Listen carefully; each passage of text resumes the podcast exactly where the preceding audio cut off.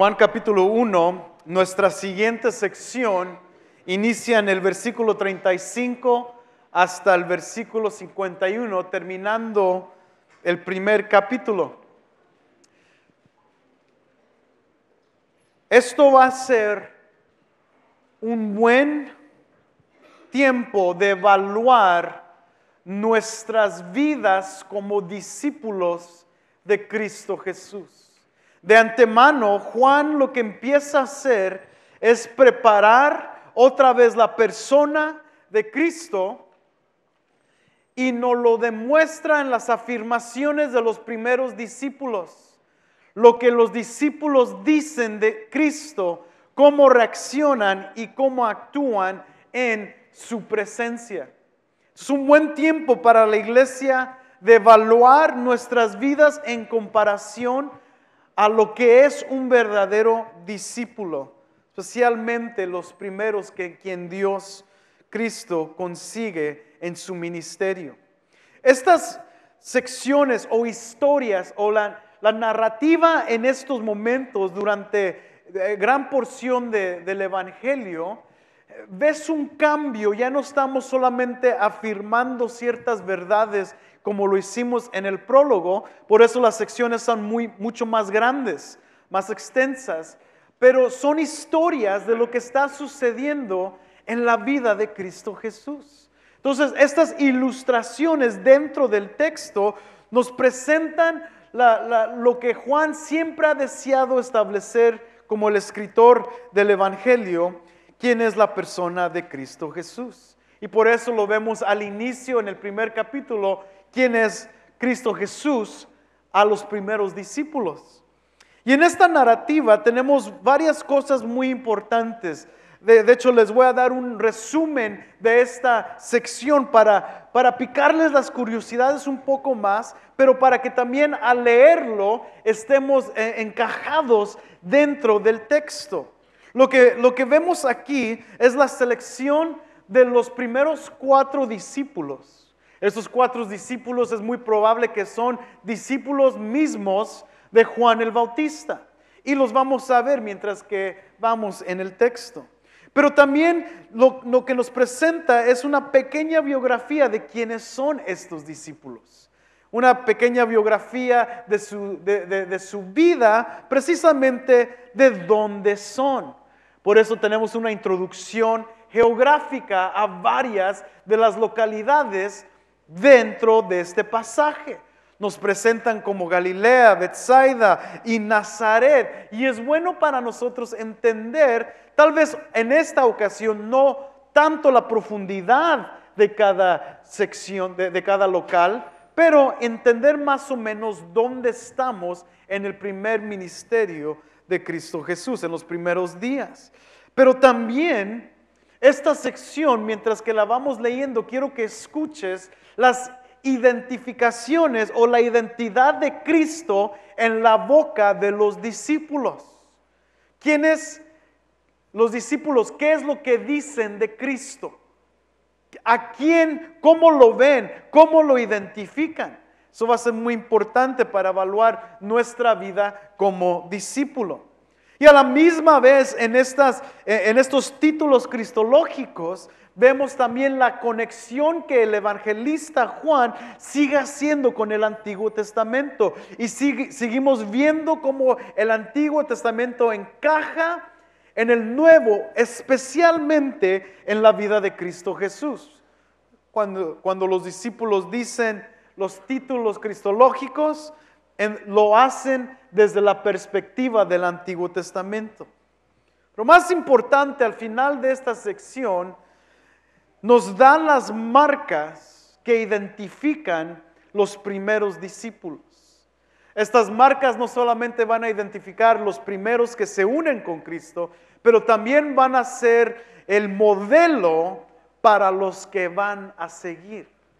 Después de esta sección, aunque tenemos la porción hasta el versículo 51, voy a presentar versículos 50 y 51 la siguiente semana con una más clara enseñanza acerca de la palabra matheites o, o el discípulo. ¿Qué es un verdadero discípulo? Creo profundamente hoy en día que la iglesia necesita entender qué es un discípulo. Necesitamos eh, olvidarnos de lo que es solamente asistir o seguir a Cristo de lejos e identificar nuestras vidas como discípulos. Al final de esta sección te voy a hacer la invitación a, a hacerte una pregunta. ¿Eres tú un discípulo de Cristo? Conforme a lo que vamos a estar aprendiendo el día de hoy. Pon muy, mucha atención mientras que leemos y mientras que nos metemos al texto. Voy a empezar a leer eh, Juan capítulo 1, versículos 35 en adelante. La palabra de Dios dice, al día siguiente, Juan estaba otra vez allí con los con dos discípulos y vio a Jesús que pasaba y dijo, he aquí el Cordero de Dios. Y los discípulos le oyeron hablar y siguieron a Jesús. Jesús se volvió y viendo que les seguían les dijo, ¿qué buscáis? Y ellos le dijeron, rabí, que traducido quiere decir maestro, ¿dónde te hospedas? Él les dijo, venid y verás. Entonces fueron y vieron dónde se hospedaba. Y se quedaron con él aquel día porque era como la hora décima. Uno de los dos que oyeron a Juan y siguieron a Jesús era Andrés, hermano de Simón Pedro. Él encontró primero a su hermano Simón y le dijo, hemos hallado al Mesías, que traducido quiere decir Cristo. Entonces lo trajo a Jesús. Jesús mirándolo dijo, tú eres Simón, hijo de Juan, tú serás llamado Cefas, que quiere decir Pedro.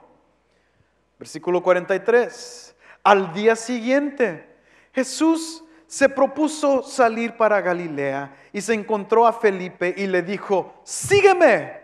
Felipe era de Bethsaida, de la ciudad de Andrés y de Pedro. Felipe encontró a Natanael, Natanael y le dijo, hemos hallado aquel quien escribió Moisés en la ley y también los profetas, a Jesús de Nazaret, hijo de José. Y Natanael le dijo, ¿puede algo bueno salir de Nazaret? Felipe le dijo, ven y ve. Jesús vio venir a Natanael y dijo de él, he aquí un verdadero israelita en quien no hay engaño. Natanael le dijo, ¿cómo es que tú me conoces? Jesús le respondió y le dijo, antes de que Felipe te llamara, cuando estabas debajo de la higuera, te vi. Natanael le respondió, Rabí, tú eres el Hijo de Dios, tú eres el Rey de Israel. Respondió Jesús y le dijo, porque te dije que te vi debajo de la higuera, ¿crees? Cosas mayores que estás, verás. Y le dijo, en verdad, en verdad os digo que veráis el cielo abierto y los ángeles de Dios subiendo y bajando sobre el Hijo del Hombre. Esto es la palabra de Dios que nos demuestra la historia de los primeros dos discípulos. Espero que hayas captado varias de los títulos, espero que hayas captado las reacciones de los discípulos mientras corría la historia. Lo primero que quiero enfatizar es que esta sección nos presenta a Juan por última vez en el capítulo, Juan el Bautista. Y nos lo pone al inicio en los versículos 35 y 36, también marcando el tiempo. Por eso en el versículo 35 que dice, al día siguiente, ya estamos en, la en el tercer día del ministerio de Cristo Jesús. Eso porque es importante, al rato lo vamos a enfocar, pero ahí estamos marcando el tiempo, es una historia. Cuando tú cuentas una historia, marcas el tiempo, dejas saber qué está sucediendo. Pero aquí lo impactante es que Juan el evangelista, el que está escribiendo esto, nos presenta al bautista por última vez, afirmando otra vez su función ministerial o su trabajo como el profeta que gritaba en el desierto. Y lo que Juan el Bautista enfatiza es que Cristo Jesús es que el Cordero de Dios. Esto es importante. La semana pasada entendimos porque este mismo título de Cristo lo dice en el versículo 29, pero en el versículo 29 está delante de multitudes. Y en el versículo 29 Jesús está caminando hacia él. En este contexto Jesús está caminando no hacia él, sino que está funcionando ya en su ministerio. ¿Y Juan con quién está? Con dos discípulos. Juan en el versículo 29 le dice a todos, hey, Él es el Cordero de Dios. Todo, todo el mundo lo escucha.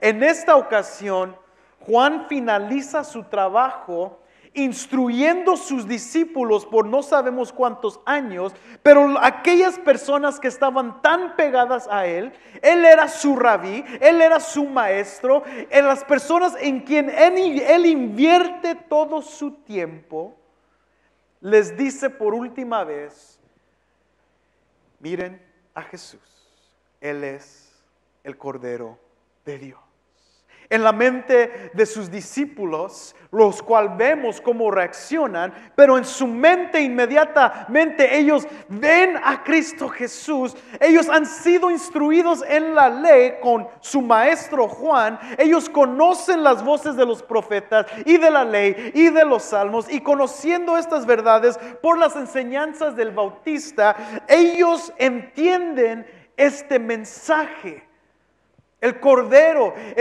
lo que Isaías el profeta menciona como aquel que va a ser quebrantado por los pecados del mundo, el hombre sufriente. Pero también identifican aquel que es de Dios, el cordero de Dios, enviado por Dios, es Dios, es de Dios. Aquí tenemos lo que nosotros vimos en la semana pasada, la perfecta descripción de Cristo Jesús. Sacrificio para el mundo, perfecto sacrificio para el mundo, enviado por Dios. Y porque es enviado y porque es Dios, puede quitar y borrar los pecados. Al entender esto, los discípulos reaccionan. Ahora, como les dije, versículo 35 inicia al día siguiente, tercer día del ministerio de Jesús. Y la reacción que vemos en los versículos 37 en adelante, vemos una reacción de los discípulos siguiendo inmediatamente a Jesús. Ahora, ¿por qué es importante lo de los días? Porque cuando lleguemos al capítulo 2, eh, nos encontramos en el séptimo día con el primer milagro de Cristo en Caná. Cristo hasta este punto de lo que vemos en la historia no ha hecho milagros, no ha resucitado muertos, no ha, hecho que los ciegos vean, no ha hecho cosas de gran impacto. Lo que Juan ve es que estaba caminando por, por el pasaje. No ha hecho nada importante. Inmediatamente al escuchar que Él es el Cordero de Dios, la reacción de los discípulos va mucho más y más profunda de aquellos que solamente ven a Jesús a través de sus milagros. Y eso se va a hacer más evidente. Ellos no tenían que ver milagros para creer escucharon el Cordero de Dios y fueron hacia Cristo. Esto es importante en ver en la vida de Juan que finaliza su ministerio en estos dos versículos 35 y 36. Su ministerio como profeta de preparar el camino está completo porque aún le señala a sus mismos seguidores que vayan detrás de Cristo Jesús. Sin orgullo y sin desear toda la gloria para Él. Es muy fácil que Juan lo haga con una multitud de personas. Miren a Cristo, pero aquellos que le siguen de cerca, sus hermanos, aquellos quien Él invirtió todo su tiempo, aún a ellos les dice, vean a Cristo. Por eso esta reacción ahora en el versículo 37 al 42 es tan importante. Fíjate cómo reaccionan los discípulos. Versículo 37. Y los discípulos le oyeron hablar. ¿Qué, sucedió? Le oyeron. ¿Recuerdas lo que leímos en nuestra lectura bíblica, Isaías 32? Ahí en tu, si, recogiste tu, orden de servicio, ahí tenemos las, las citas para que puedas ir a tu casa y leerlas. Isaías 32 nos declara que no solamente los, los ciegos o los ojos se van a abrir, pero los oídos se van a destapar. Estos israelitas en anticipación como verdaderos judíos que anticipaban un Mesías, un rey que iba a rescatar a su gente, escucharon y fueron hacia él. ¿Qué, qué fue lo que escuchó? Escucharon el Evangelio a través de Juan el Bautista, el Cordero de Dios. Versículo 37, oyeron, le oyeron hablar y ¿qué sucedió? Y siguieron a primeras dos marcas de los discípulos en estos pasajes es que escuchan el Evangelio escuchan la palabra de Dios y luego siguen a Cristo. Otra vez, ¿por qué es importante el día? Porque en el tercer día todavía no vemos milagros suceder. ¿Cómo siguen los discípulos a Cristo? Sin milagros, solamente escuchando. Siguen porque escuchan. Van dejan su maestro, el bautista Juan, el bautista, lo dejan en sí. No vemos que le dicen gracias por todo el trabajo, el esfuerzo. Juan aquí en este momento realmente no es importante. Ellos ven a Jesús y la identificación que Él es el Cordero de Dios y le siguen y van detrás de Jesús. Ahora, interesante la historia sigue porque al seguir a Jesús, ¿cómo reacciona Jesús? Miren, versículo 38. Jesús se volvió o, se volteó y viendo que les seguían, les dijo, ¿qué buscan? What are you looking for? Eso es una pregunta muy importante. Eso es una pregunta para darnos pausa profunda teológica en nuestro ser. Los discípulos tenían que pausar, evaluar realmente qué estaban buscando. Estaban buscando solamente la anticipación mesiánica del rey que iba a venir a destruir a Roma y poner el reino de, de, los judíos para siempre y establecerlo, así como lo decían los profetas. ¿Qué es lo que buscaban estas personas que seguían a Cristo? ¿Acaso estaban yendo detrás de alguien solamente para recibir beneficio? ¿Qué estaban buscando en Cristo? Esta pregunta de Jesús pasa generaciones y llega hacia nosotros como asistentes y congregantes de una iglesia y como discípulos, si lo ponemos entre comillas, de Cristo, venimos a Él y Jesús hace la pregunta, What are you looking for?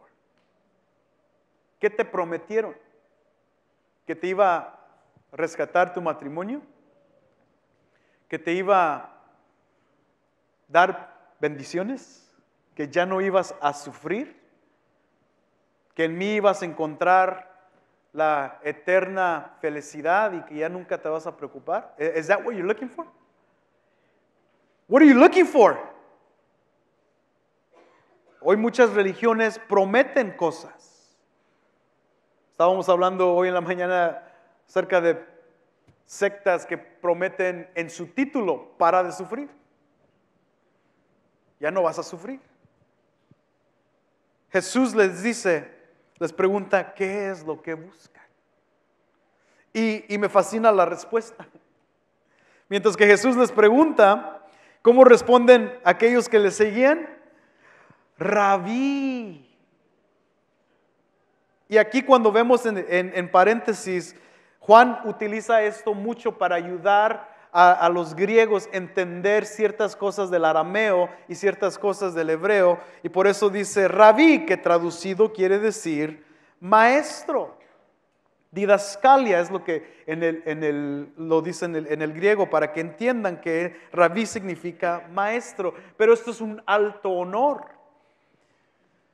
Le dicen, rabí, ¿dónde te hospedas?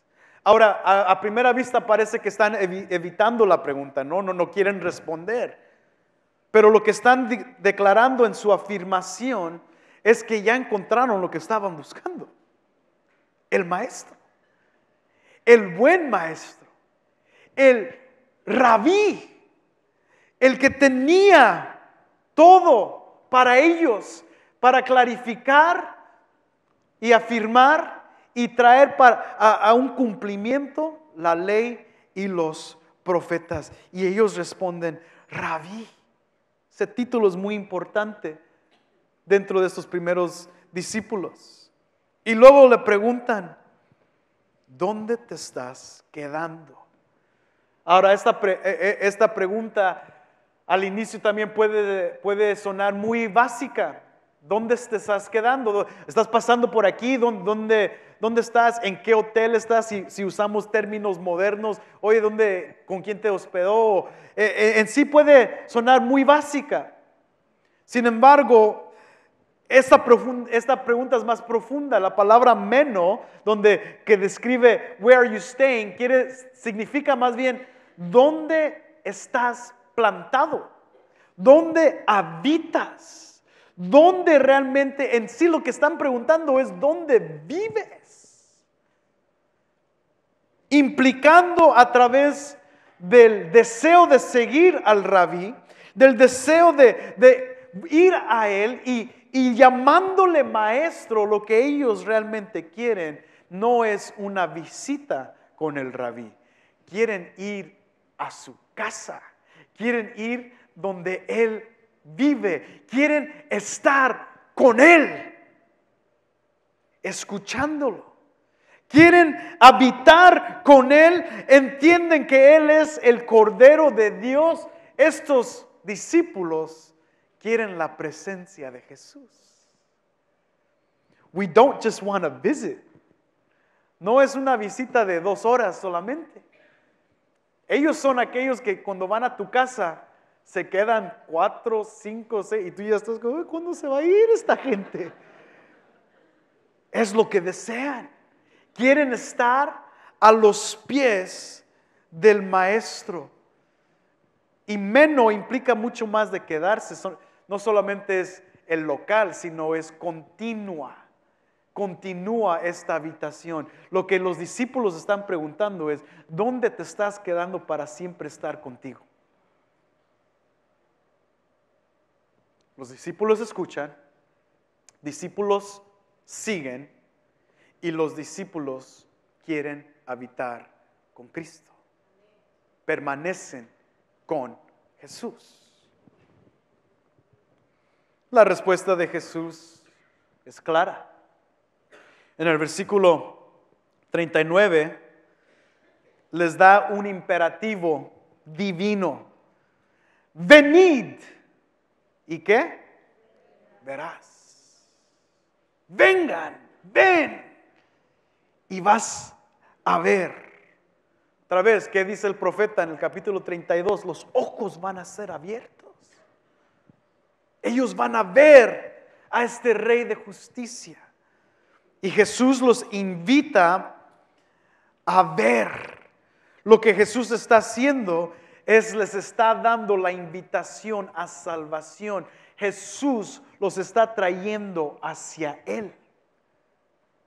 Esto va a ser mucho más claro y lo vamos a repetir este tema mucho más porque en Juan capítulo 3, versículo 21, capítulo 5, versículo 40, capítulo 6, 35, venir y vean es una invitación constante para venir y ser salvos, que puedan creer en Cristo Jesús, porque Él es la luz del mundo y hay otros que no le ven, aunque habita en medio de ellos. Lo interesante aquí es que Jesús para ellos satisface su búsqueda.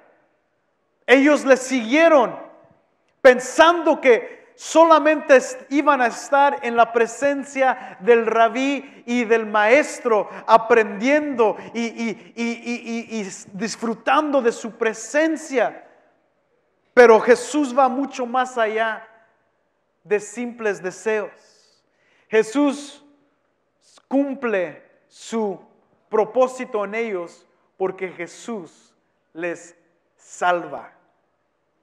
Ellos responden, rabí. Jesús les dice, I'm your savior. I'm more than a teacher. Yo soy más que un maestro. Soy tu salvador. Vengan y vean. Estos discípulos al inicio funcionan en lo que los futuros discípulos iban a hacer cuando buscaban a Jesús. El que busca a Jesús, Él se deja ver y Él va hacia ellos y trae salvación, satisface el gemir del pecador. Durante este tiempo están con Él y las descripciones que vemos en el versículo 39, entonces fueron y vieron dónde se hospedaba y se quedaron con Él aquel día porque era como la hora décima o, más bien las cuatro de la tarde. estos detallitos, ah, lo, lo que nos dejan saber unas varias implicaciones de que ellos estaban ahí desde la mañana hasta la tarde y también se iban a quedar el resto de sus vidas. Pero lo que está sucediendo en este momento es muy importante por los versículos que siguen. Durante este tiempo no solamente estaban viendo a Jesús, como, como muchos de nosotros hemos o pensábamos que ay, yo solamente quiero ver tu rostro y quedarme embobado de ti. Bueno, eso parte lo que va a suceder. Pero esos discípulos no solamente estaban contemplando a Cristo, oh, sino que estaban siendo instruidos por su maestro. Es el rabí. Es el que cumple la ley es el que conoce la palabra de Dios. Y mientras que ellos estaban ahí con Él, recibían de Él instrucción. ¿Cómo sabemos esto? Versículo 40 al 42. Es muy probable que este, estos dos, tres versículos es el cuarto día, sigue la narrativa y uno de ellos, dice el versículo 40, que oyeron a Juan y siguieron a Jesús, era Andrés. La primera vez que es introducido en el pasaje. Andrés, hermano de Simón Pedro. ¿Y qué es lo que hace Andrés, hermano de Simón Pedro, después de escuchar a Juan? Sigue a Jesús y mientras que habita con Jesús, ¿qué sucede? Él, el versículo 41, él encontró primero a su hermano Simón. ¿Qué hizo? Fue a buscar a quién? A su hermano. En sí, fue con quién? Con su familia inmediata. Fue a buscar a Simón y le dijo, hemos hallado él al Mesías. Y otra vez Juan pone en paréntesis ahí para el, para el griego, que traducido quiere decir Cristo, o en griego Cristos. El, el ungido, el, el, el que es el prometido ungido, Él es el quien esperábamos. Ahora, ¿cómo supo Andrés esto? Pues durante ese tiempo en la presencia de Cristo, fue instruido, aunque es implicado, pero nadie más le dijo. Lo único que él entendía es que él era el Cordero de Dios. Y ahora Andrés clarifica que hemos encontrado al Mesías, al ungido prometido. Y lo primero que hace es va y corre con su familia a predicarles de Cristo. Aquí en, en estos versículos vemos el primer evangelista, el primer misionero, el primero que vemos que predica el evangelio después de conocer a Cristo. Otra vez, ¿qué hacen los discípulos? Escuchan, siguen, se quedan o habitan, son salvos, tienen fe y ¿qué hacen? Predican. Aquí vemos el movimiento de un discípulo, especialmente estos discípulos. Estos discípulos no se quedaron pasivos, no se quedaron asombrados de las enseñanzas de Cristo Jesús toda la tarde. ¿Te puedes imaginar la magnitud de las enseñanzas de Cristo en, esos, en esas horas? No me imagino poder estar allí como una mosca en la pared, nomás escuchando. Pero después de escuchar, no se quedaron, Did you hear that? Wow, es increíble, es tan profunda enseñanza. Oh my God, me, explotó la mente. Oh my goodness, I can't wait till tomorrow. No. Después de escuchar, se fueron a predicar. Y, y fue con su familia. Fue con su carnal, Pedro. Amigo, eso nos modela no solamente discipulado profundo de Cristo, pero cada discípulo después. Nosotros somos los primeros misioneros a nuestras familias. Si eres padre, si eres madre, tú eres el predicador a tus hijos. Tú eres delegado como discípulo de Cristo Jesús a predicar el Evangelio a tus hijos. Fíjate el orden. Mientras que él va encuentra a su hermano, le predica, hemos encontrado al Mesías. O sea, lo que les está implicando ahí es heavy.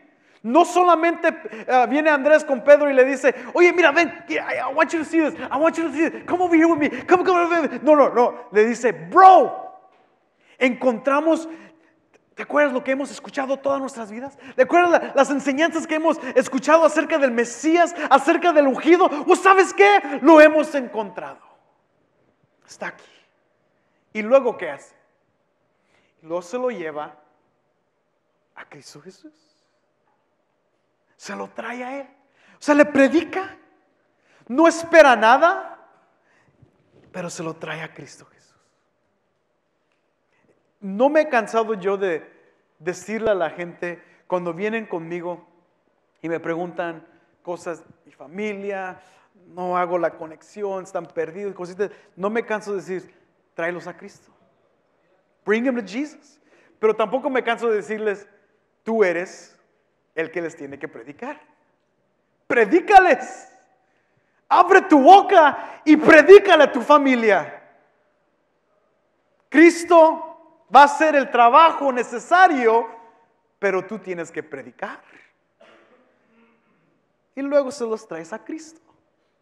Fíjate lo que sucede cuando Pedro es traído delante de Cristo Jesús. Y lo trajo a Jesús en el versículo 42. Jesús mirándolo. O sea, este verbo es un verbo de, de fuerte observación.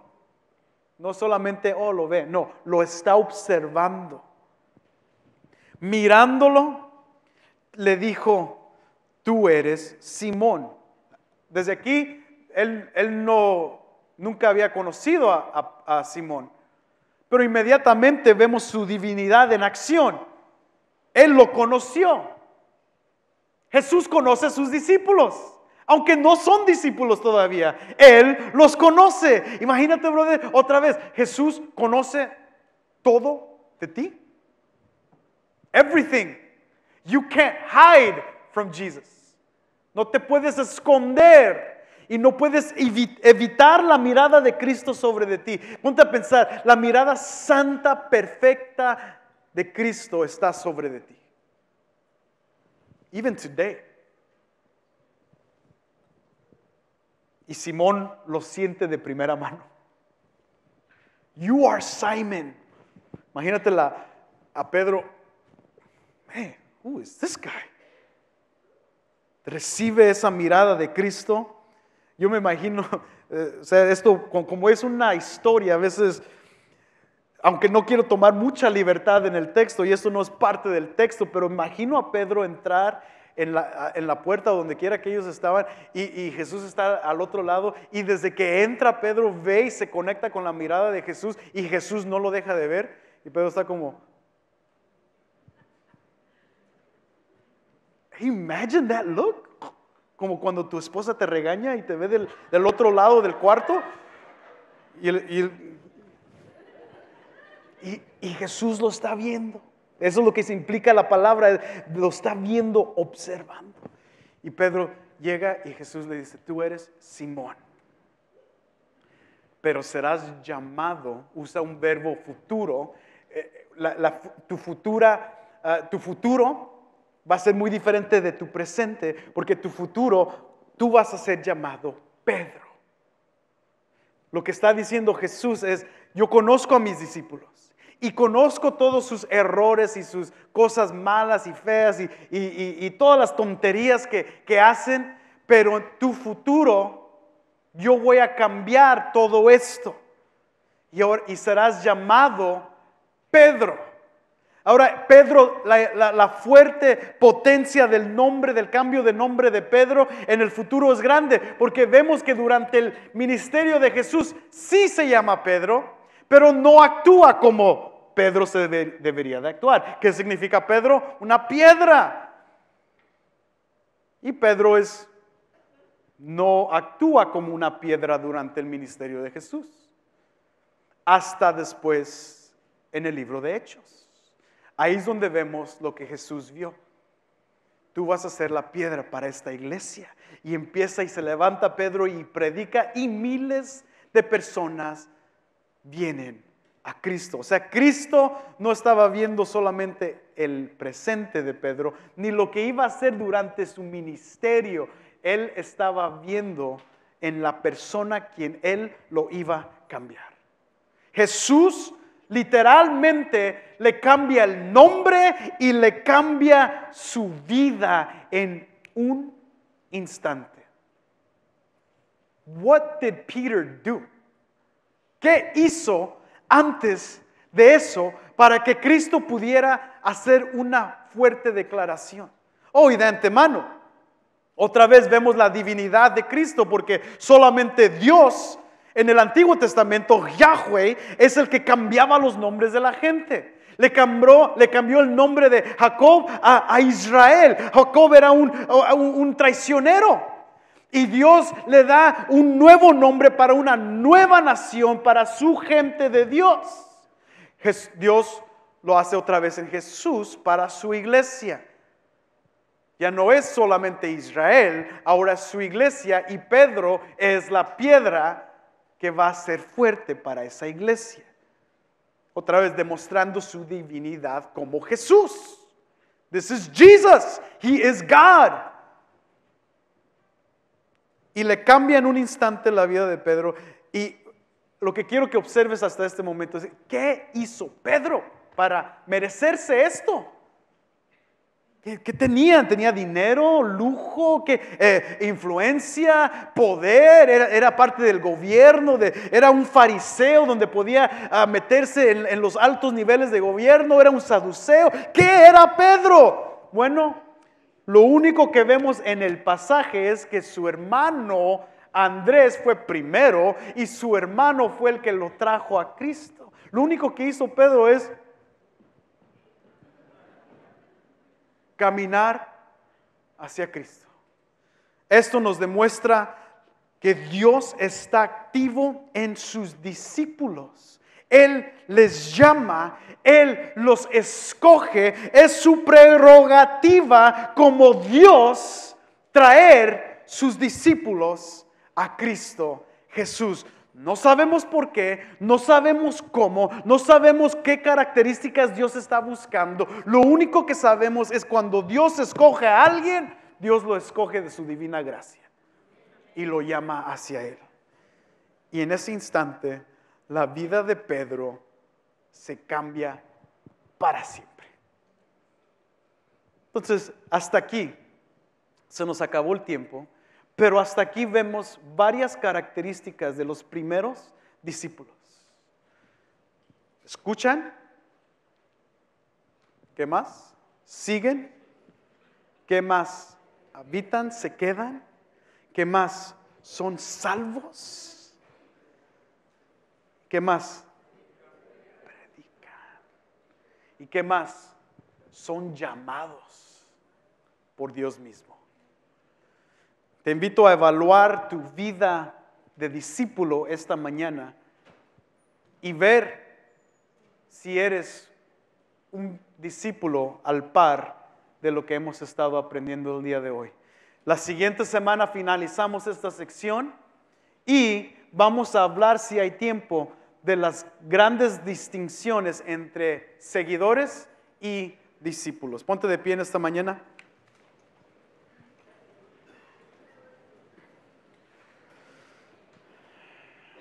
Vamos a orar.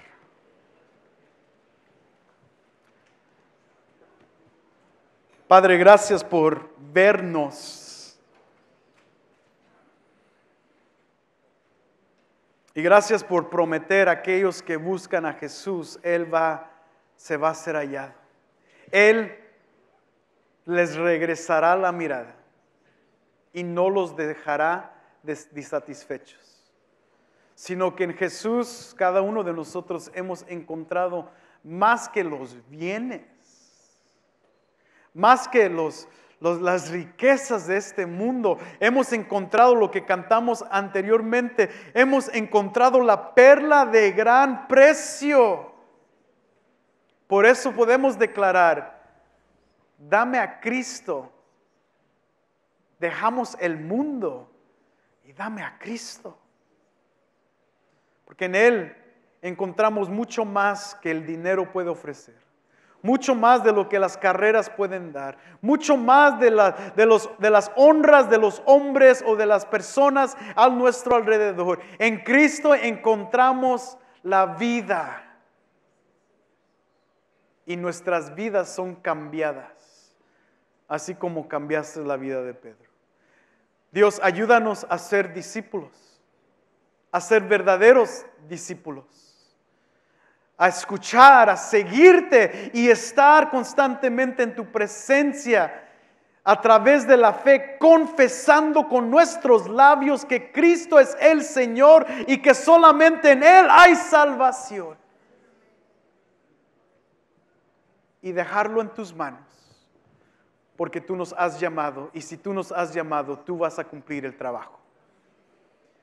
Ponemos esta iglesia en tus manos el día de hoy. Nos vamos con tu bendición, bajo tu protección. En el nombre de Cristo Jesús. Amén.